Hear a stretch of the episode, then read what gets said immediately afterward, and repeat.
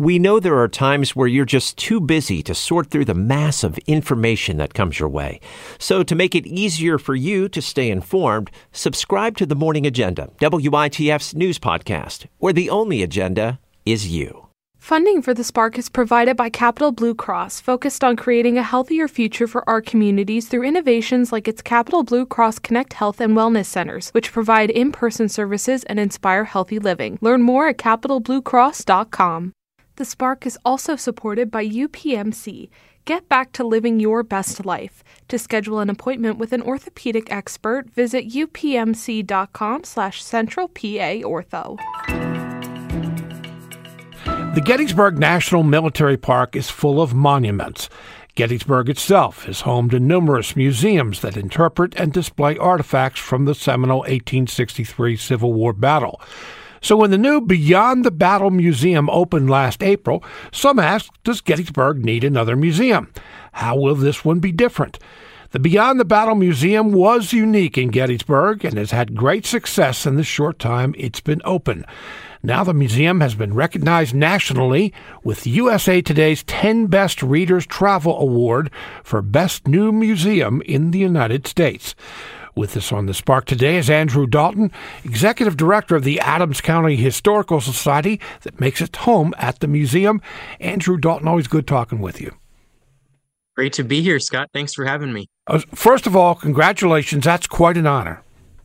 Oh yeah, we're thrilled. I, I can't tell you. A couple years ago, when we started this project, if someone had told us we'd be voted the best new museum in the country, I would have been absolutely ecstatic. So uh, we are uh, just trying to sit back and and uh, enjoy the uh, the wonderful comments we've been receiving, and and uh, it's just such a pleasure to, to to serve our community here in Adams County. So, what kind of comments have you received?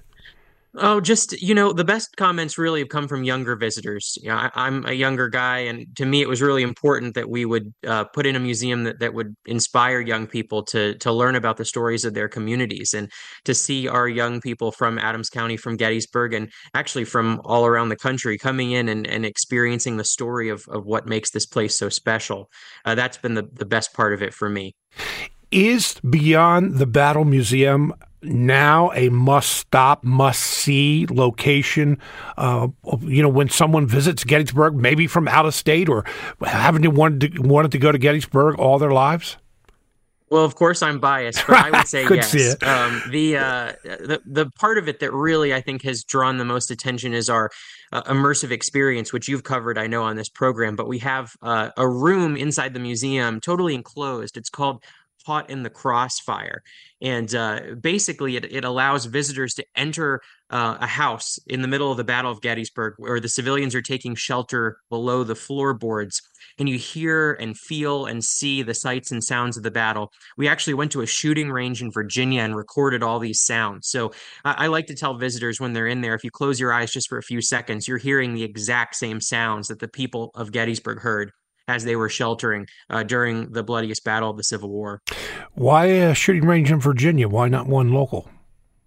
Uh, that's a good question. So uh, we went to the uh, Winchester, Virginia has a uh, the North South Skirmish Association, um, and in, as far as I know, I'm sure there are others, but for us, it was the closest place where we could actually use Civil War weapons uh, and cannons. They they have cannons on the range, and so I was able to fire the cannon, which was a lot of fun.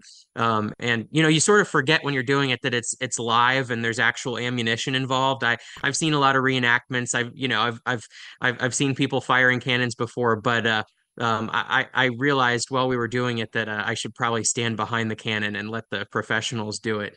Um, but uh, hearing the the sounds of the the impact, you know, that's something that I think when we study history, rarely do we get a chance to actually hear what it was like for these people. You know, if you hear an artillery shell whizzing over your head, or you hear a cannonball coming in and hitting, you know, a, a, piece of wood or metal, we we shot through all kinds of different materials to get different sounds. Uh, but for me, I just thought having that authenticity would set our experience in the museum apart um, from other experiences. And so far, we've had, I think, a little over 40,000 visitors now come through the museum in less than a year, uh, which was about double what we had uh, hoped for. Um, so we, we uh, we're excited for a, an even busier year ahead. I have to say that uh, the Caught in the Crossfire exhibit is one of the most unique and special uh, exhibits I've ever seen, ever experienced, because you're right. It does make you feel like you are a family in the middle of the battle with those bullets whizzing by, hitting wood. You hear the voices of children, the dogs outside. You know, it, there are soldiers at the door. It really is a unique experience. So let's get back to the award for a moment before we talk more about the museum and what's on display. But what comes with the award? Um, it's it's mostly just a, a title, uh, from what I understand. Um, I'm not sure if we'll get anything in the mail yet uh, from USA Today, but uh, it, it, was a, a national competition. Uh, I don't know how many votes we received, but I I heard from uh, the far corners of the earth that people were voting for us. Um, you know, the, the great thing about Gettysburg is that there really is um, a love for this place that stretches far beyond just our region. Uh, we have visitors from all around the country and really all around the world. Um, I've seen some of the numbers even from, you know, we're a county historical society, but because we're located in Gettysburg, we do have visitors from abroad. Uh, in fact, we had a, a, few people here for a grand opening from England and from Australia. Um, I, I, I, just am always sort of stunned by the reach that Gettysburg has. You say a love for Gettysburg, but we're talking about the reason that Gettysburg became famous in the first place is a lot of people lost their lives. So that yeah, that's right. kind of I don't know if irony is the word or not.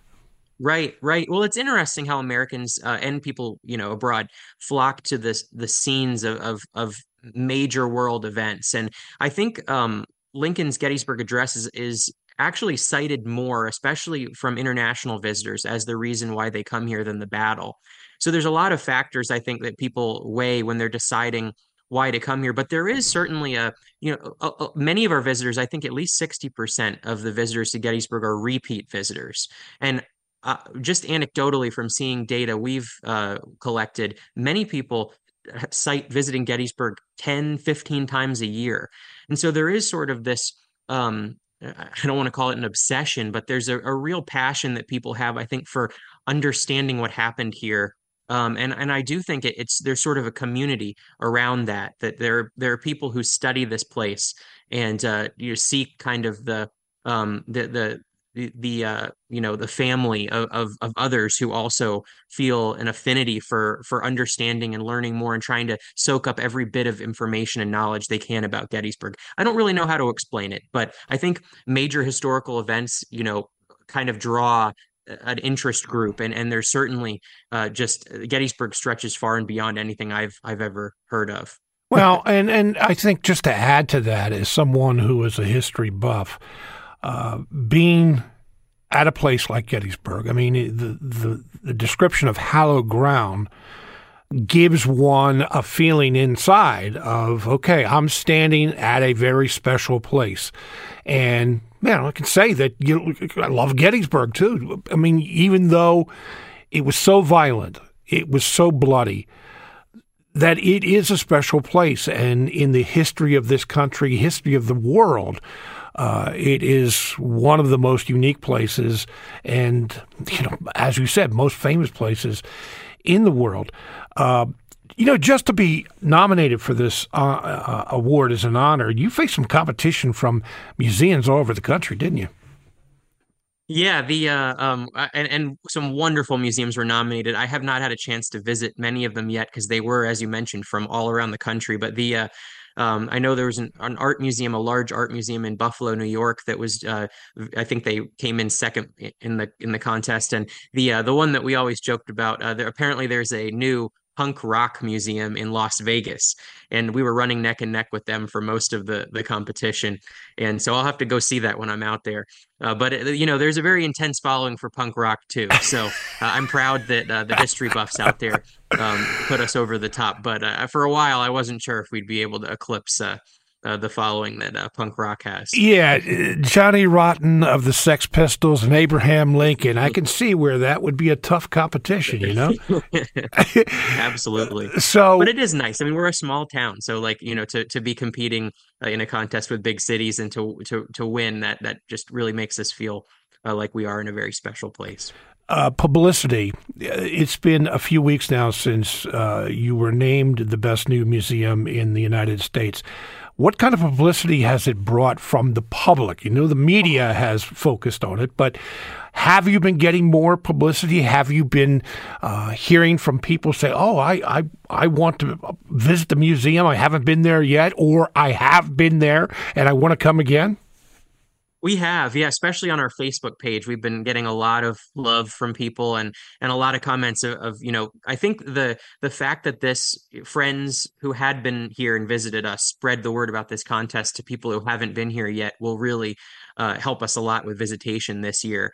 Um, but I'm I'm hoping that uh, in time, you know, the winter is always a slower period for Gettysburg tourism, but I I think when when tourism picks up again in the spring, uh, into the summer, I'm hoping that we'll get a lot of people through referrals because of this uh, uh, this contest. And I hope a lot of local people come out as well and see it. It is the story of our community, even if you're not from Adams County, if you're from York or Lancaster, or Dauphin County, um, there's definitely regional elements to the museum.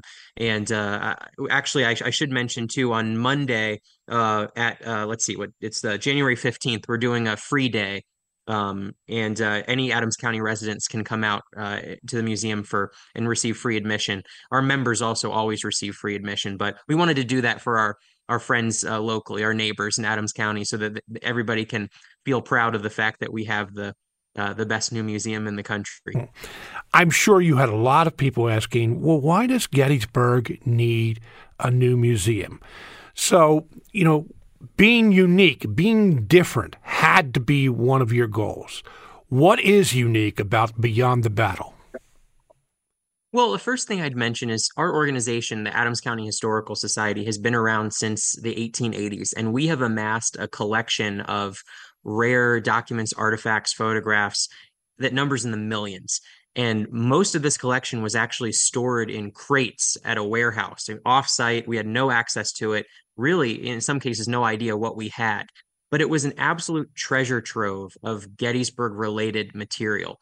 Um, and so it was only right for us as an organization to seek out a, new home uh, for for this collection to keep these precious materials safe. Really, the entire preserved history of Gettysburg as a place, the people, the businesses, the the, the stories of our community, um, and then uh, in terms of uh, attracting visitors and having something that really stands out, the story of this place had really never been told. So the story of the battle, of course, is told in museums in Gettysburg. The story of the soldiers and the generals and the troop movements and the strategy behind everything. What's sort of missing is the story of how this community lived through all of it and not just the battle, but Lincoln's Gettysburg Address. Um, if you uh, fast forward, Dwight D. Eisenhower lived here, had a farm here. Uh, there's a, a, wonderful national historic site dedicated to that, but still, uh, kind of this this single story of this place had never been told from the you know the beginning of time to now.